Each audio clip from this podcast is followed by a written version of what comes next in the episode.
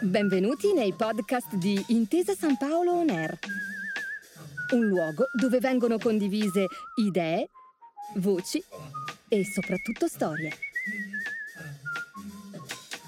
Buon ascolto.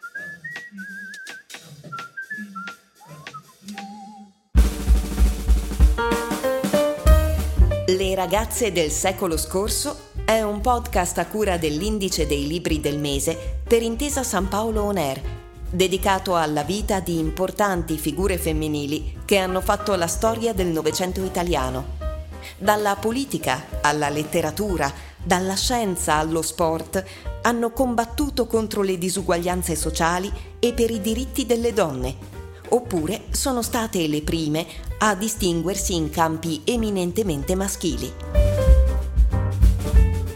In questo episodio ascolteremo dalla voce di Chiara D'Ippolito la storia di Lidia Beccaria Rolfi, maestra elementare, staffetta partigiana, arrestata nel 1944 e deportata nel lager femminile di Ravensbrück dove rimase fino al 26 aprile 1945.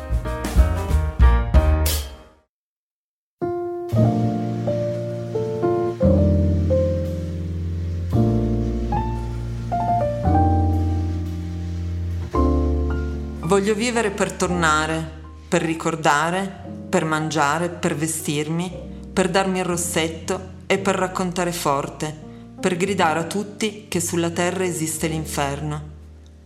Fu durante i primi mesi di prigionia che Lidia Beccaria Rolfi, maestra e staffetta partigiana piemontese deportata nel campo di concentramento nazista di Ravensbrück, cominciò a scrivere appunti e impressioni sulla vita nel lager. Parole scritte prima con carta e matita dono di un'infermiera polacca dell'infermeria del campo, poi su fogli trovati nel fondo di alcuni cassetti durante i turni di lavoro coatto alla Siemens, incoraggiata a scrivere dalle compagne francesi. Parole che registrano le esperienze più forti della vita concentrazionaria, ma anche disegni dei luoghi di casa, nomi e date che la tengono legata per un soffio alla sua vita, trascrizioni di termini francesi e tedeschi, poesie che ricorda, Dante, Carducci, Gozzano, Pascoli, Leopardi o le insegnano le compagne. Fogli che diventano taccuini per la memoria, testimonianza degli orrori del campo e del senso di debolezza di fronte a violenze e umiliazioni, esercizi di resistenza interiore, perché, come scriverà anni dopo, bisognava allenare la memoria per non lasciarsi andare e allenare la memoria al cervello è un altro mezzo per resistere alla disumanizzazione.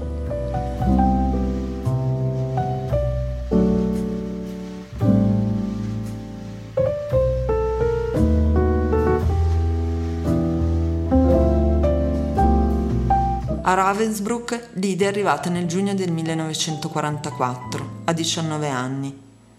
Nata a Mondovina il 25 da una famiglia contadina, studia nelle scuole di regime. Educata da Amare il Duce, come la maggior parte delle sue coetanee, è una giovane italiana. Sono di estrazione contadina, ultima di cinque fratelli. Ho avuto un'infanzia serena, libera, senza nocivi condizionamenti familiari. Le prime parole che ho imparato a scrivere sono state Eia Eia Alala, la prima lettura Duce ti amo, il primo disegno la bandiera e il fascio littorio. Vive con entusiasmo la dichiarazione di guerra del 1940, anche se presto, con i racconti dei reduci dal fronte, in particolare quello russo, arrivano i primi dubbi. Le morti che hanno colpito i soldati e i civili in città, le sofferenze che vede intorno a sé, l'occupazione tedesca provocano in lei una reazione istintiva alla tragedia della guerra e, ancora in forma acerba, un desiderio di opposizione.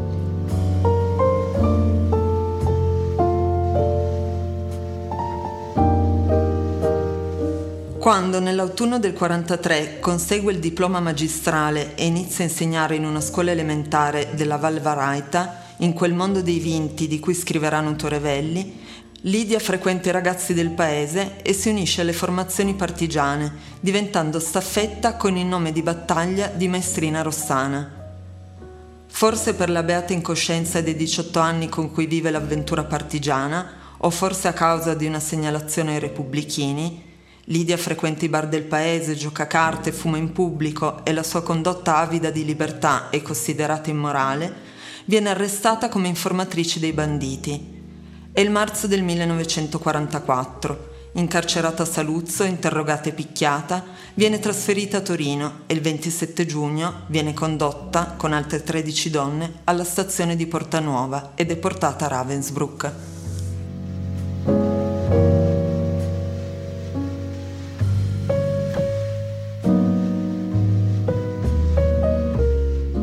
Ravensbrück ci appare davanti all'improvviso. Nessuna persona normale può immaginare l'aspetto di una città concentrazionaria, una città concepita, studiata e strutturata apposta per violentare la persona, per umiliarla, per distruggerla, per renderla bestia.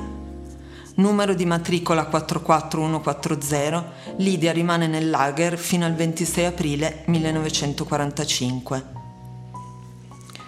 Non si è mai ex deportati, era solita dire Lidia Beccaria Rolfi. Come scrive lo storico Bruno Maida nell'introduzione all'esile filo della memoria, libro ora ripubblicato dai Naudi in cui Lidia raccontò il lungo viaggio di ritorno in Italia dopo la liberazione, i mesi nel lager furono una cartina di tornasole, attraverso la quale, per tutto il resto della vita, guardare e giudicare il mondo.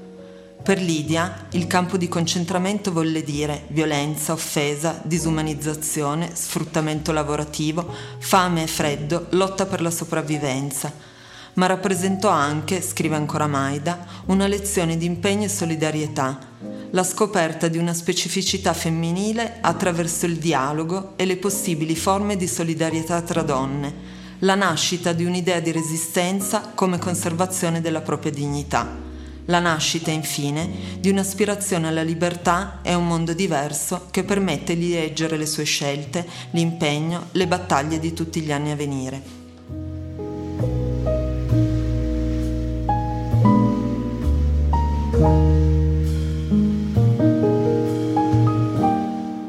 Per Lidia ancora il lager significò doversi confrontare con l'incredulità e il dubbio, vedersi negare il tentativo di raccontare la propria vicenda di deportata politica. Durante il viaggio di ritorno, dagli ex internati militari che incontra attraversando la Germania, una donna non è un soldato, di solito sta a casa e, in fondo, se si è salvata, qualcosa deve aver dato in cambio ai tedeschi. Una volta tornata a casa, anche dagli antifascisti, che di deportazione poco sanno e quella femminile proprio la ignorano.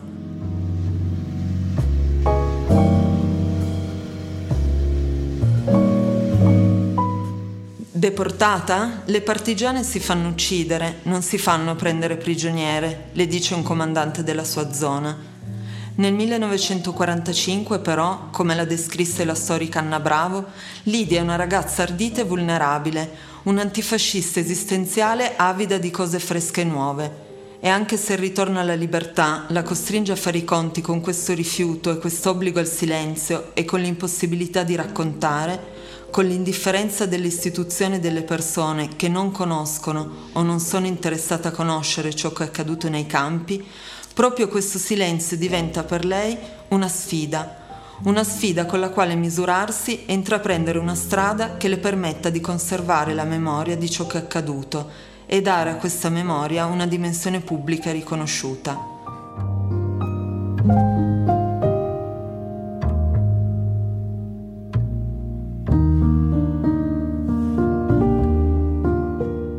Tornata a insegnare in una piccola scuola delle Langhe, dove un insegnante fuori dalle regole, Fraternizza con i genitori dei suoi studenti, legge libri e giornali politici, trascura le preghiere in classe, Lidia si impegna con tutte le sue forze per gli alunni dei paesi più abbandonati, combatte contro moralismi e ipocrisie e contro la rigida divisione dei ruoli dei generi che arriva da un'epoca per lei ormai vetusta. Grande disturbatrice cuore vigile, la definizione ancora di Anna Bravo, per quasi 30 anni si dedica a far conoscere la prigionia delle donne e a rompere quel muro di silenzio che spesso si è trovata e si trova davanti. Nel 1958 a Torino arriva la prima mostra sulla deportazione, arriva l'amicizia con Primo Levi e arrivano i primi colloqui con i giovani nelle scuole, dove per tanto tempo rimane difficile entrare e portare la propria testimonianza. Nel 1978, insieme a Anna Maria Bruzzone, Lidia scrive Le donne di Ravensbrück, prima opera analitico-narrativa sulle deportate politiche, primo libro in cui viene tematizzata la deportazione femminile. Trasforma la sua vita in una battaglia civile affinché la memoria delle donne deportate diventi una memoria fatta di parole che non siano al calco di quelle dei maschi, ma che riconducano un'irriducibile specificità femminile Combatte nelle scuole in ogni occasione pubblica per prendere posizione contro i crimini del presente, convinta che compito dei sopravvissuti sia testimoniare il lager, ma anche essere portavoce di tutti gli oppressi, di coloro che non vengono ascoltati. Divenuta una delle figure più importanti del Novecento, Lidia Beccaria Rolfi è morta nel 1996 ma il filo della memoria che ha tessuto per noi rimane ancora forte, insieme all'acutezza del suo sguardo, alla profondità della sua testimonianza e al modo in cui ci ha raccontato il male.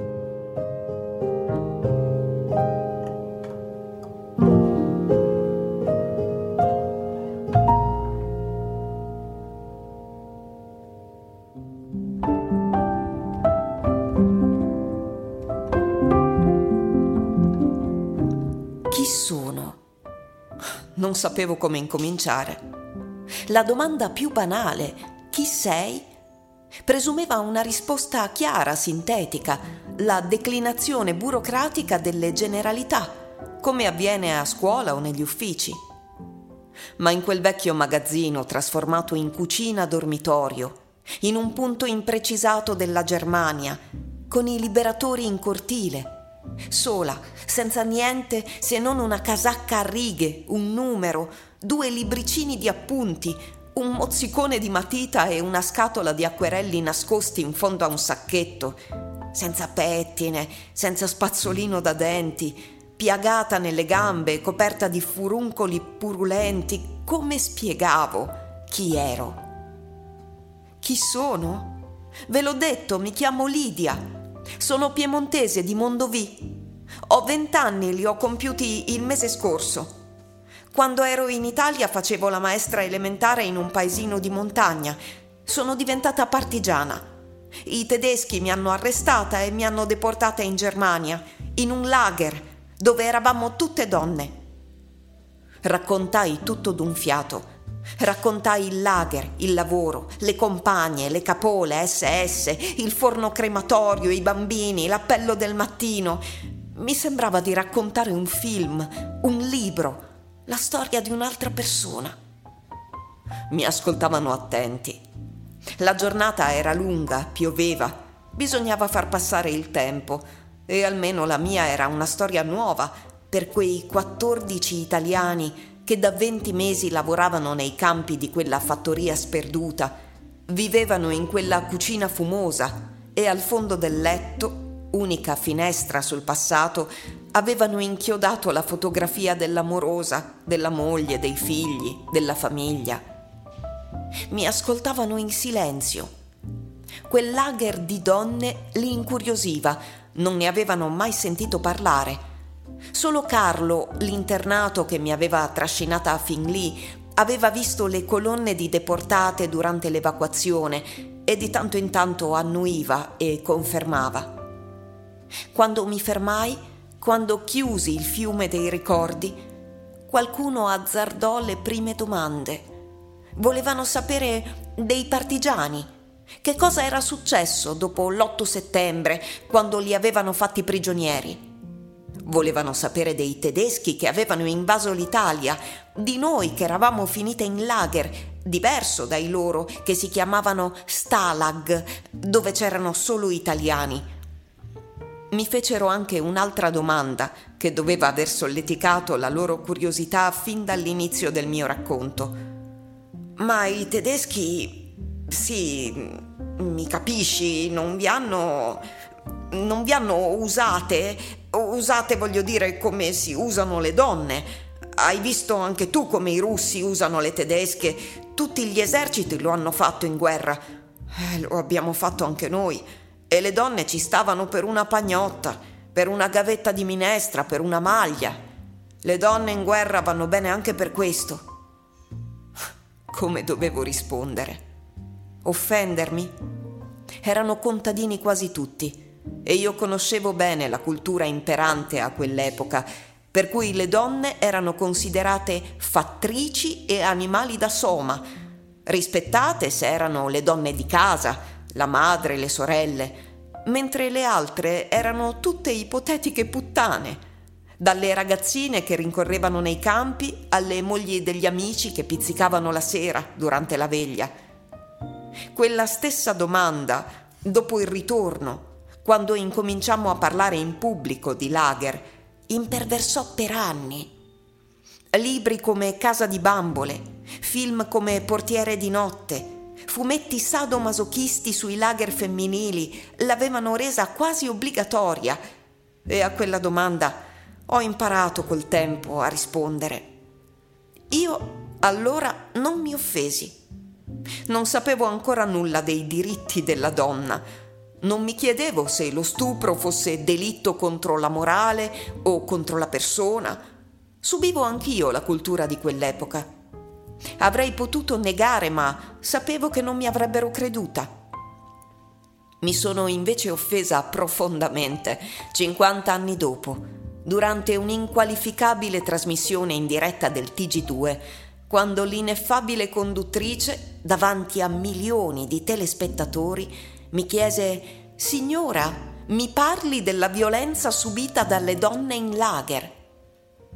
E quando le risposi di rimando, se allude alla violenza sessuale, guardi che noi eravamo schiave dell'industria tedesca, mi tolse il microfono e il diritto di replica, perché un discorso di schiave del lavoro è sempre meno interessante di un racconto di stupro. Non mi offesi alla domanda del contadino veneto, ma fin da quel momento capii che sarebbe stato difficile raccontare il lager e quasi impossibile essere creduta.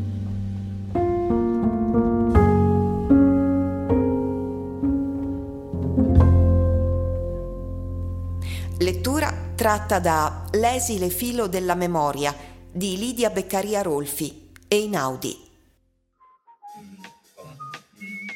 Grazie per aver ascoltato i podcast di Intesa San Paolo On Air. Al prossimo episodio.